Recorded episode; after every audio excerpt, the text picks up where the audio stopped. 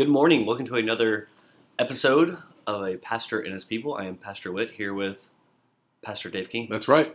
He's back going through Acts 21. Yes. We finished Zephaniah. Yeah, it was a fantastic series on Zephaniah. He did a fantastic job, by the way. Thank you. I listened to it while I was on the, in an airport in um, uh, Cordoba. It was wonderful.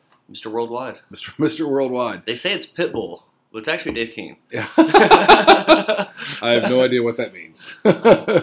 Uh, Pitbull is not only a dog; it was a musical artist. Yes. And uh, anyways, uh, so we are I- back. I, I, I reiterate the first statement. I have no idea what you mean.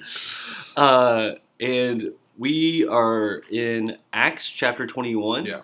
Paul visits James. Yeah, so this is it's unique, right? Because this is almost the second half of the book where uh, Paul has, for the last several chapters, has been kind of on his way to Jerusalem. Mhm. So he's he's already done his three missionary journeys. He wrapped that up, went back to Antioch, and now he's going to Jerusalem. And at the end of our last section, at the end, uh, uh, Acts 21, 15, and 16, Mhm. he arrives in Jerusalem and, and visits the brothers, right? And then the next two chapters, really almost two and a half chapters, is really all about this one scene and the continuation of it in his interaction with James and the elders in Jerusalem, um, which is actually quite fascinating. When you first read it, you're kind of like, what's the real importance of this? But when you think about the, the, the stage of Christianity in um, uh, at the time, it, it's huge. Plus, Luke gives it two and a half chapters. So Right. 12 days is like two and a half chapters, where the next two chapters after that, 24 and 20 through 26, it's two years. Hmm. So for some reason, James thinks this scene is actually quite important. Yeah, I mean, it also seems like there's a lot of, in the uh, maybe drama sense, right? It's been building up like people don't go to Jerusalem, don't go to Jerusalem. Suffering was waiting you, and he finally gets there, and you're kind of, Yeah. I wonder what's going to happen. It, it's yeah, it seems feels like honestly, it, it feels anticlimactic the way this begins, right? You know, because so verse seventeen, when he comes to Jerusalem, the brothers receive this gladly. And again, like it's just okay, okay, that's Wait, great. Wait, no persecution? But also like I mean, I mean, I made the point. You know, this is the idea of like you know the saints sacrifice for one another. Mhm. Like all the saints, all the Gentile Christians have been setting aside money for like eleven years. Hmm. Right? Paul has been collecting this money to bring to Jerusalem to help the saints through the fa- in Jerusalem for the famine, and it's just like oh, they received this gladly. It's almost it's almost like he doesn't even mention the gift. And we know we, we, we Hmm. know the gift came here. If there's a you know verse in Acts twenty four seventeen that says, "Hey, this is when I, we we brought the gift," and right, we know all throughout the epistles that, that this gift is happening. right, But it just seems very anticlimactic. Hmm. We got there and they welcomed us, you know. yeah, And sometimes I think when you read the scriptures, you have to understand the whole context. And I, I don't want to say we want to read things into the text because we want to take Right, things out of the text. But when you, when we're trying to take things out of the whole entire New Testament, Acts, Romans, First Corinthians, you know, Philippians, Galatians, in terms of what this offering does, I think it's pretty profound. So, what does this have? You know, we're not what does this have to do with, but like, how do we take this text? And be, oh, that's great. Like Paul went to Jerusalem, gave them a gift. Is that it? Is there more that we should? I mean, your point, right? Was celebrating. Is there something there for us? Yeah, well, I, mean, I think look, look at the, the, the big picture context of this passage, right? Um, there is an issue that Jewish Christians have with Gentiles, Mhm. right? And the question is, is can you live as a Jew, right? Your tradition, your culture, your heritage, Mhm. and still live for Christ? right. Well, the answer is yes, right? Because Paul didn't turn his back on his Jewish heritage, Right. right? And the Gentile Christians, like, can they live as Gentiles with their culture, their heritage, their their norms, their mores, and live for Christ? Well, the answer is yes. Now, the question in the New Testament is, can they coexist? Can a Jew live in his culture Mhm. and a Gentile live in his culture, and then can they live together as one body? That's one of the big questions, right? What would, in your mind, be the biggest difficulty for that? Because it seems like, of course, they could, but is there just a natural inside of each one of us when people do things the way that we don't like them done that it irks us? Well, you know? I, I- think there's some of that, of Okay. course, because you know we just know that experientially. right. But I think uniquely for the Jews, you have to Mhm. remember, like the Jews have been living a unique, specific way for thousands of years. Right. You know, their cultural norms of circumcision and how they honor the Sabbath and all those things, those were kind of woven into generations of Mhm. how they how they lived. And now they're Christians, and you know the, the argument that you know that James is concerned about. Hey, people are saying, Paul, you're telling people, you're telling the Jews who now are living among the Gentiles that they have to turn their back on Moses and circumcision Mhm. and and and their culture. Whoa, that doesn't seem right. And of course, Paul's not saying that, but you know, people are taking right. Jew and Gentiles. You have to live together because Yeah. remember, for a Jew, they were not even allowed to eat in the same under the same roof as a Gentile. Right. This is a huge deal, right Yeah. now. If I had more time, I could have gone to Ephesians two, Mhm. how Jesus Christ, through his death, death and resurrection, he broke the wall of hostility Mhm. between Jew and Gentile, right? So they're no longer two people, but now there's one people, Yeah. right? So in the world, the way God has designed it, there's Jew and there's there's Gentile. Right. If you're not a Jew, you're a Gentile. Mhm. Um, and now there's actually we actually can be one people. So how do we flesh this out for us? You know, maybe on the, any given week, is there just a, hey, like let's, you mean you mentioned it right, seek unity. Yeah. But is there anything like tangible, more of like, hey, these are ways we can pursue unity, just even you know on a Thursday, you know. Sure. Well, I think you know one this idea that we we should be willing to lay each lay things down for one another, right? I think true sacrifice when you're sacrificing your time, you're sacrificing your money, uh, you're giving people of yourself. That really does bring deep um, unity, Mhm. right? You can talk all you want, saying yes, we want to um, be a, be a unified church, but if it's all talk and no one really ever sacrifices for one another, Right. that's not really a unified church. I Mhm. mean, you know, so personally, the last several weeks have been, you know, up and down for the Keene family. You know, Ellen lost her dad. I've been traveling, you know, and we have felt tangible love from the body of Christ. Hmm. You know, people gave meals. Uh, people spent time um, caring for uh, Ellen, sitting and listening to her Mhm. you know she's processing right the family the church family helped us even put on a service for her dad and Mhm. even thinking about that thinking about pastor gary and hope and how much time they spent with um, ellen's dad when he was struggling in the battle battle with alcoholism you know those are very like real things so Mhm. because of how gary and hope loved jim when he was alive gives me a deep love and affection for gary and hope Hmm. right um, so the sacrifice, they, there was sacrifice. It was time. It was money, gas, just you know all that kind of thing. But Right. they they love me and they love Ellen, so they gave themselves to them. Mm. That's going to create unity, right? And I think when you're to speaking about Jew and Gentile in this context, you're talking about people who really have no reason, no reason to be like give themselves to one another, Right. but they did, right? And I think that's the picture of the body of Christ: is that we are not two, we're one, one faith, one Lord, one baptism. Yeah, that's good. Um, and now, so now we move to uh, the saints celebrate. Is that right? Or Yeah, this was a very small point, right? Verse 19. Uh, after greeting them, he related one by one the things that God had done among the Gentiles through his ministry. And when they heard it, they glorified God, right? I think so often when we hear about God doing great things in other people's lives or other people's ministries, we want to know why can't that happen in ours, Hmm. right? You know, so obviously we're um, doing this podcast on the road, right? On the Um, road. you know, on the road.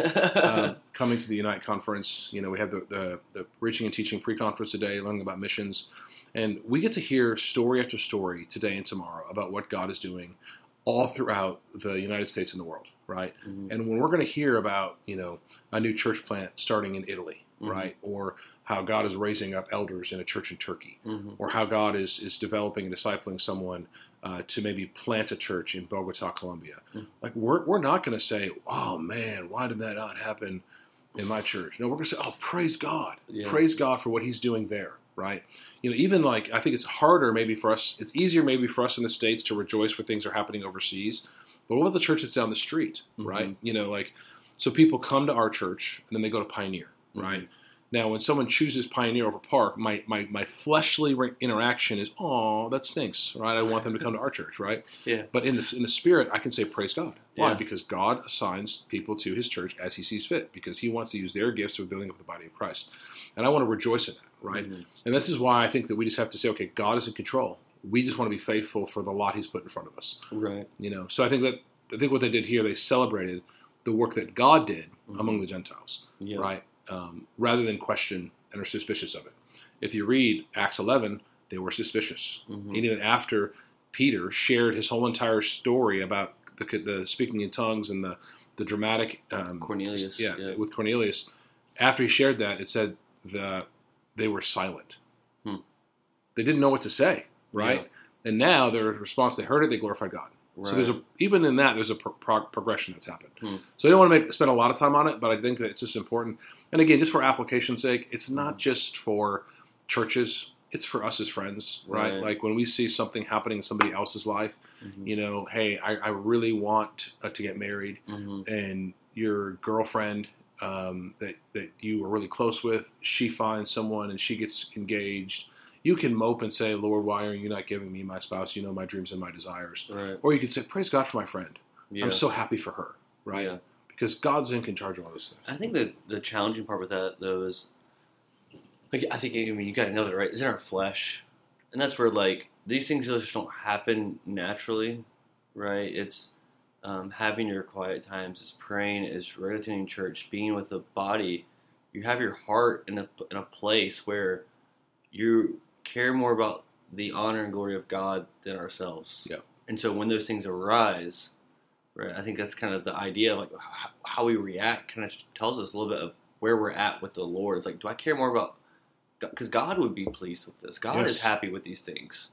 So why am I not happy? Why do I not have the same perspective as God? It's it seems like maybe okay, I need to do some more heart work and and I don't think it's like once again it's just a one off like, hey, in this moment, force yourself to be happy. I think it's part of like I want to be in a place where when I see things, my natural reaction is praise God. Yeah. Yeah. One of the things I I think I think Teller, Kim, Tim Keller hits this right when he says true humility is not thinking less about yourself, but thinking about yourself less. Hmm. You know, so I am, you know, when I preach a sermon, and if I'm really nervous and worried about how the sermon was received, I'm just thinking way too much about myself, Hmm. right? I'm actually really happy that after I finish a sermon, I'm thinking about other things, Right. right? That I'm not worried about how was I received because Right. that just tells me that I'm oh I'm not really concerned as much about that. Right. And I know that when that happens, it's a work of the Holy Spirit, right? Right. So I think what's happening here in Acts, it's a work of the Holy Spirit where the Gentiles are, are um, God's doing work among the Gentiles, and the, and the Jewish Christians, Jewish believers are rejoicing in it. Um, now, the, the, the bulk of this chapter really is this idea of strategizing, Which is right? our next point, the Yeah. strategize. So, so obviously, James is saying, okay, you guys are here, and guys, people are talking about you, and people are saying that you're going to for, forsake Moses. You- You're telling the, the Jews Mhm. who live among the Gentiles, right? So Jews who are now living in a Gentile community, Yeah, because Paul's now in Jerusalem. Right? He's now in not Jerusalem. like out He's no about. longer- He's but doing all his ministry among the Gentiles. He's Right. now he's back with his brethren, right? The people Right. that he's zealous for, um, and people are talking about you, Paul, and they're nervous, right? They're saying that you're saying this. And again, getting around, Paul. first of all, we know just so just so we're, we're clear, Paul did not forsake his Jewish heritage, right? He had a deep affection for his to following the law, right? Even if you read, you know, Philippians, right, chapter three, right, you know, you want to talk about lineage, you want to talk about being a Jew. Let me just tell you about who I am, Yeah. right? Um, he kind of lays that out. Uh, it even says, "Listen, I, I, but I'm willing to change, willing to become all things to all people, so that people might become Christians. People might be saved Yeah. from hell to, to some, heaven." rather like some. Yeah, Yeah. we're not going to save all. Um, so, and I think this is, you know, I'm going to spend a lot of time here, right? Mhm. Because listen, who is making these decisions? It's it's James and the elders of Jerusalem. Hmm. They're together. They're thinking about the community at large at Jerusalem. How can we shepherd this church? How can we care for these people? And and they're saying, hey, Paul, what's going to help this church is if you do this, Mhm. right? You go and you pay the the you know the the purification you Mhm. know uh, cost for these men, um, so they can finish their vows of purification, and then everyone will know that you're actually not violating any Jewish customs, right? Right. And I think it's really more for people who would actually hear him. If you go on in chapter, um, the rest of chapter 22 and 23, this idea of, of Paul's testimony becomes a very, very big deal, right? Paul kind of shares what happened to him on the road to Damascus and all the different things that happened in his ministry.